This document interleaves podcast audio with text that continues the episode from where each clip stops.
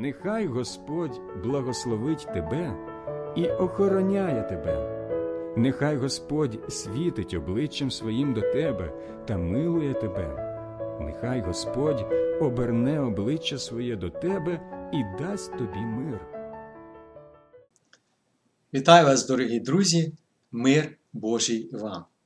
Сьогодні я радий вам сповістити, що у додаток до нашої суботньої програми Іванське Слово ми відкриваємо нову програму, яка буде називатися Біблійні роздуми. Вона буде коротка і від 3 до 5 хвилин. Ми прочитаємо вірш з Біблії і будемо розважати коротко над ним. Тож, давайте почнемо нову програму, нова тема, новий день і нова пісня. У Псалмі 95, перший та другий вірші ми читаємо ось які слова. Співайте для Господа пісню нову. Уся земле, співайте для Господа, співайте для Господа, благословляйте ім'я Його, з дня на день сповіщайте спасіння Його. Сьогодні більшість людей цікавляться новинами, а особливо свіжими, якщо можна так сказати, останніми. Ні, це непогано, я нічого не хотів би сказати про це. Але мало тих або ж таких, хто хоче читати газети або будь-яку інформацію за минулий рік.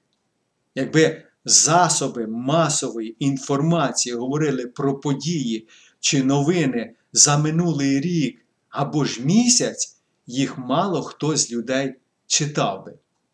Якщо ми подивимося на Божі діла, то Господь хоче, щоб ми знали, що Його милість і милосердя нове кожного ранку. Це милість Господня, що ми не погинули, бо не покінчилось Його милосердя. Нове воно кожного ранку, велика бо вірність Твоя.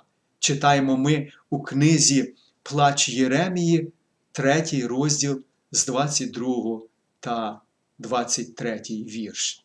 Отже, для кожного правдивого християнина є необхідність прославити Господа за те, що Він зробив в минулому і що робить сьогодні. Так, Господь і сьогодні звершує дивні діла. Можливо, для нас вони незрозумілі, та Бог завжди проявляє свою турботу, любов до своїх послідовників. Давайте, дорогі друзі, будемо славити нашого Бога за новий день, за нову сторінку нашого життя, новою піснею хвали. На цьому все. До зустрічі, дорогі друзі! Залишайтеся з Богом.